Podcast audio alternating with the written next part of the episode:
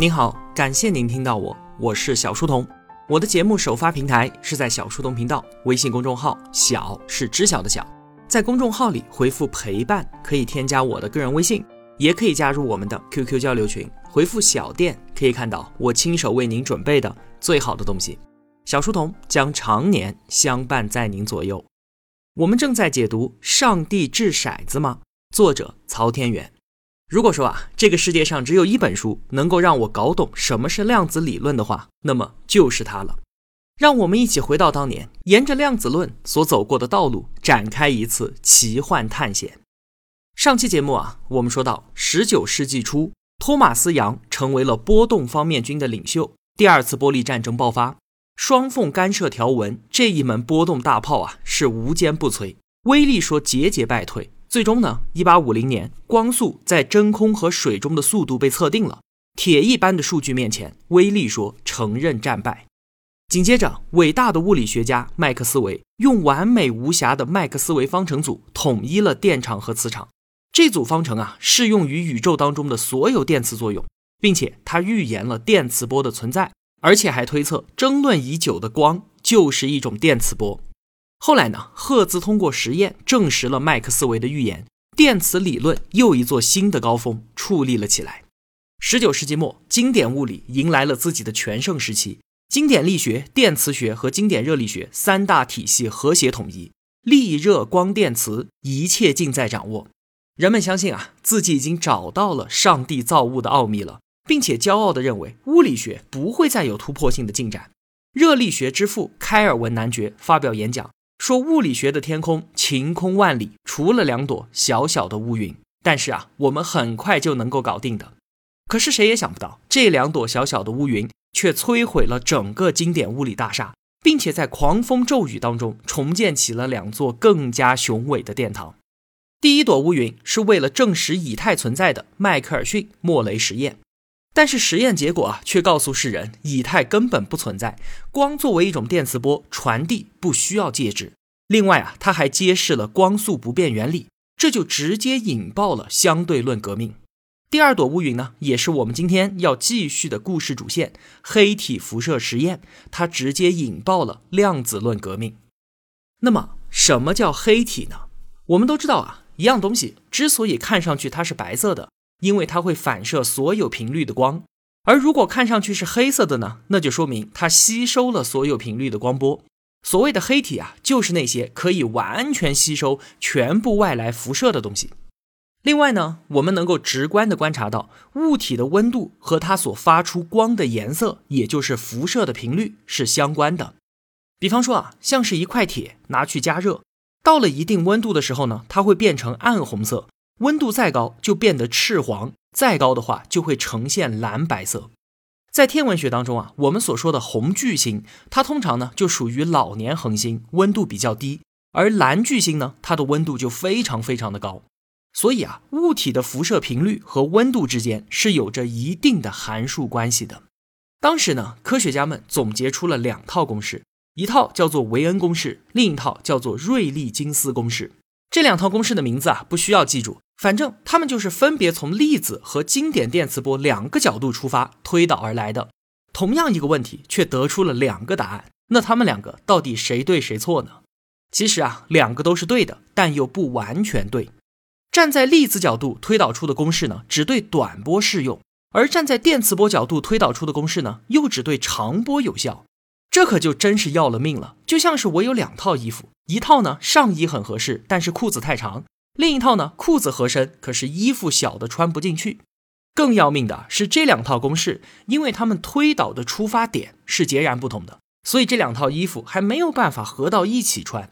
这就是开尔文所说的第二朵乌云。说到这儿，马斯克普朗克就要登场了，这个名字将照亮整个20世纪的物理史。1868年，普朗克出生在德国的一个书香门第，从小呢就对文学和音乐非常的有兴趣，并且他也展现出了非凡的艺术天赋。长大之后呢，他的兴趣又转到了自然学方面。德意志虽然是失去了一位优秀的艺术家，但却得到了一位开天辟地的科学巨匠。1900年，在开尔文发表乌云演讲的时候，普朗克已经研究黑体辐射问题有6年之久了，两套公式都只在各自的范围内有效，而从根本上来说呢，这两套公式的推导是没有任何问题的。那普朗克就和所有人一样，想要拿出一个普遍适用的公式，但是面前的这二者就是无法调和。有一天下午，普朗克决定不再管什么假定和推导了，他采用实用主义的态度，直接尝试着拼凑出一个能用的公式来再说吧。运用数学的方式尝试了几天，还真的就侥幸凑出来了。无论是长波还是短波都适用，这就是著名的普朗克黑体公式。公式刚弄出来普朗克当然是大喜过望了，可是高兴过后，他立马就发现自己的处境非常的尴尬。为什么？因为不是他推导出来的，而是拼凑出来的，即便管用，也完全不知道它为什么管用。这就像是考试的时候，你的答案是偷看来的，因为不是自己算出来的，所以你去老师面前答辩还是说不清楚。怎么办呢？普朗克又折回头来研究自己的公式，寻找它背后所隐藏的物理意义。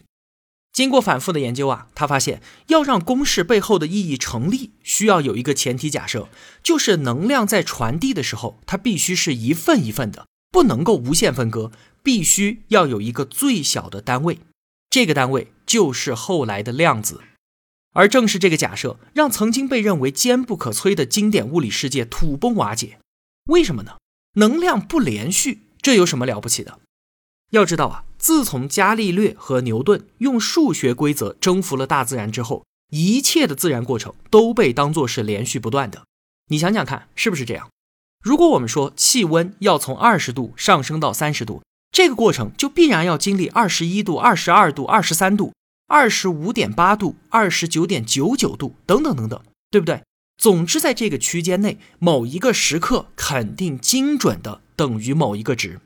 这就像是在一条直线上有 ABC 相邻的三个地方，汽车呢要从 A 点去到 C 点，必然要经过 B 点，自然的连续性就是不容置疑的放在我们面前的，以至于不会有人去怀疑这一点。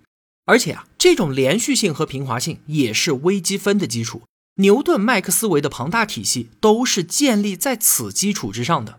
那么普朗克的假设当然就等于是直接移走了经典物理大厦的地基。普朗克认为能量的释放就像是我们花钱一样，每次最少最少我们也要付出去1分钱吧，对吧？你花不出 0.2 分的，因为没有比分更小的钞票了，所以我们付钱的过程一定是不连续的。1和 1.01 这两个数字之间存在无限多个数字，但是1块钱和 1.01 块钱之间就是不存在的。普朗克发现能量的传输必须要遵循货币一般的方式。1900年12月14号，普朗克将自己大胆的假设公之于世，这一天就被认为是量子的诞生之日。但是量子论和其他重大物理理论的诞生并不一样。牛顿的力学体系从诞生的那一刻起就有着一种天上地下唯我独尊的气魄。麦克斯韦方程组呢，简洁而深刻，倾倒众生，一出生就被看作是上帝谱写的诗歌。相对论的光芒也是在稍经发掘之后就立刻照亮了整个时代。他们的诞生就像是闪电划破夜空，引起了众人的欢呼。而量子的诞生呢，却伴随着巨大的阵痛。他的思想实在太反叛了，于是招致了无数的反对。最讽刺的是就连量子的创始人，也就是普朗克他自己，作为一个传统的物理学家，他并没有革命的魄力。虽然提出了革命性的量子假设，但是他却被这个离经叛道的思想而深深的困惑。如果说能量是量子化的，那么麦克斯韦的理论就首当其冲。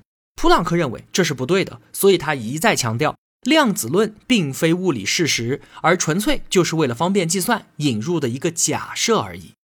甚至到后来大家都发现量子将带来巨大革命的时候，普朗克自己都不能接受这个结果。当然了，普朗克的态度是完全可以理解的，因为量子的思想实在太过于惊人了，所以在后来量子论的成长过程当中，很多科学巨人都参与到了推动他的工作，可最终呢，却因为没有办法接受他惊世骇俗的解释，而纷纷站到了他的对立面。这一张闪闪发光的名单里不仅仅有普朗克，还有瑞利、汤姆逊、德布罗伊、薛定谔乃至爱因斯坦。量子竟然是在与它的创建者们的斗争当中成长起来的，每一步都是艰难而痛苦的。既然连自己的亲生父亲都不认自己了，这个新生的孩子肯定是备受冷落。此后啊，人们一直以一种鸵鸟心态在使用普朗克黑体公式，掩耳盗铃的不去追究公式背后的意义。时间就这样过去了4年多，一直到1905年。这一年啊，被称为物理史上的奇迹之年，因为在这一年有一位超级天才连续发表了6篇划时代的论文，他就是阿尔伯特·爱因斯坦。在这6篇论文当中啊，爱因斯坦解释了布朗运动，提出了大名鼎鼎的狭义相对论，还证明了物理史上最著名的那个公式 E 等于 MC 的平方。而其中还有一篇论文为爱因斯坦在之后赢得了诺贝尔物理学奖，也是他让量子论来到了历史舞台的中央，并且引爆了第3次波粒战争。这篇论文是对于光电效应的解释。什么叫光电效应呢？很简单，人们很早就发现，用光去照射金属，光可以从金属表面打出电子。什么道理呢？光是一种能量，照射到金属上，相当于给金属上的电子提供了一部分能量，于是呢，电子就可以逃脱金属的束缚飞出去。但是光电效应啊，它所表现出的规律令人匪夷所思。什么规律呢？就是频率越高的光，像是紫外线，就更容易打出电子，而频率低的光呢，像是红光、黄光就不行。而且这和光的强度是没有关系的，就是再弱的紫外线都可以打出来，但是再强的红光都做不到。而只有在频率够的情况之下，强度越高，打出的电子才越多。这就非常非常奇怪了。为什么呢？说你电子不是需要逃离束缚的能量吗？根据波动说啊，波的强度越强，就等于它的能量越大。你要能量，那我多多的给你，怎么还不行呢？而频率是什么？那只是波的振动频繁程度而已。这搞什么？难道是在光电效应上，上帝不小心把光的强度和频率给弄反了？那爱因斯坦怎么解释这个问题呢？他从普朗克的量子假设出发。普朗克认为，能量的传递是一份一份的，是不连续的，有一个最基本的能量单位叫做量子。爱因斯坦说，我们把光看作是由一粒粒的光量子组成的，那么一切问题就简单了。光的频率越高，那么单个光量子的能量也就越高。光的强度越高呢，只代表光量子的数量多。而能量没有连续性，不能够累积，一个光量子激发出一个对应的电子。因此啊，低频的光，单个光量子的能量不足以激发出电子，所以你有再多的光量子也是无济于事的。爱因斯坦将量子论引入其中，光电效应的难题迎刃而解。说到这儿啊，同学们感觉到什么？光量子，光的问题不是已经被定性了吗？作为一种电磁波，已经被麦克斯韦理论收入囊中，现在又是怎么回事呢？这个时候啊，离托马斯杨的时代又过去了100年。冥冥中天道循环，当年被打倒在地上的霸主威利说，现在又以反叛者的姿态再次登上舞台，向占据着王位的波动说发起挑战。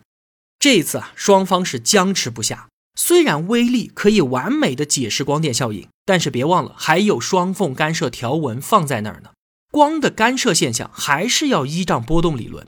于是呢，对于光的本质，同时存在着2种截然不同的说法，长期形成了一种势均力敌的状态，这在物理史上是非常罕见的。光子一陷入到干涉的沼泽，就笨拙的无法自拔，而光波呢，一进入光电的丛林，也变得茫然无措。到底是粒子还是波？在人类文明达到高峰的20世纪，却对于宇宙当中这个最古老的现象束手无策。当时啊，物理学界非常的苦恼。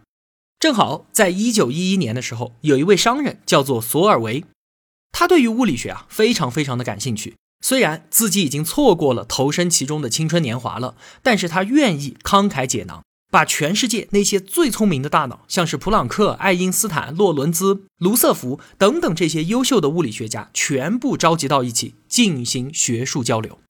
于是呢，1911年10月30号，第1届索尔维会议在比利时布鲁塞尔召开。24位最杰出的物理学家参加了会议，会议的主题就是量子。亮子这个刚刚出生就被冷落的小家伙，随着这一次会议的召开啊，就站到了物理学舞台的正中央。后来呢，这一次会议啊被称为巫师盛会，或许这就是亮子这一位魔法师在施展神迹前所吟唱的最后的诅咒。节目的最后呢，关于奇迹年我们再多说两句。整个科学史啊，就是以天才的名字来点缀的灿烂星河，而有几颗特别明亮的星辰，他们的智慧在某一时刻散发出的辉煌，令人叹为观止，无法形容，所以呢，只能冠以奇迹的名号。科学史上有这样两个年份，分别是1666年和1905年，而与之相关的两位天才便是牛顿和爱因斯坦。1666年23岁的牛顿为了躲避瘟疫回到乡下老家，在那段日子里啊，他发明了微积分，完成了光的色散实验分析，并且开创了万有引力定律。这一年他分别为数学、力学和光学打下了基础，其中的任何一项啊，那可都是开天辟地的壮举，足以令他名垂青史。很难想象一个人的思维能够在那么短的时间之内涌动出那么多的灵感。1905年26岁的爱因斯坦蜗居在专利局，却一连写了6篇论文。3月18号是我们刚才提到的光电效应，成为了量子论的重要基石。4月30号关于测量分子大小的论文为他赢得了博士学位。5月11号和后面的12月9号这2篇关于布朗运动成为了分子论的里程碑。6月30号如雷贯耳的狭义相对论。7月29号是对狭义相对论的进一步说明，并在其中提出了智能方程。爱因斯坦这一年的工作啊，至少配得上3个诺贝尔奖，而相对论的意义更是已经超越了诺奖所能评价的。这一切的一切都是在专利局的办公室里，一个人用纸和笔完成的，这实在是太不可思议了。随着科学不断的高度精细化，今天已经没有人能够单枪匹马地做出如此巨大的贡献了。爱因斯坦的相对论极有可能是最后一个富有个人英雄主义传奇色彩的物理理论了。这是我们的幸运，也是我们的不幸。好了，今天我们就先聊到这儿。如果呢，我有帮助到您，也希望您愿意帮助我。一个人能够走多远，关键在于与谁同行。我用跨越山海的一路相伴，希望得到您用金钱的称赞。愿生活中所有的美好都不被辜负。小店期待您的光临，我是小书童，我在小书童频道与您不见不散。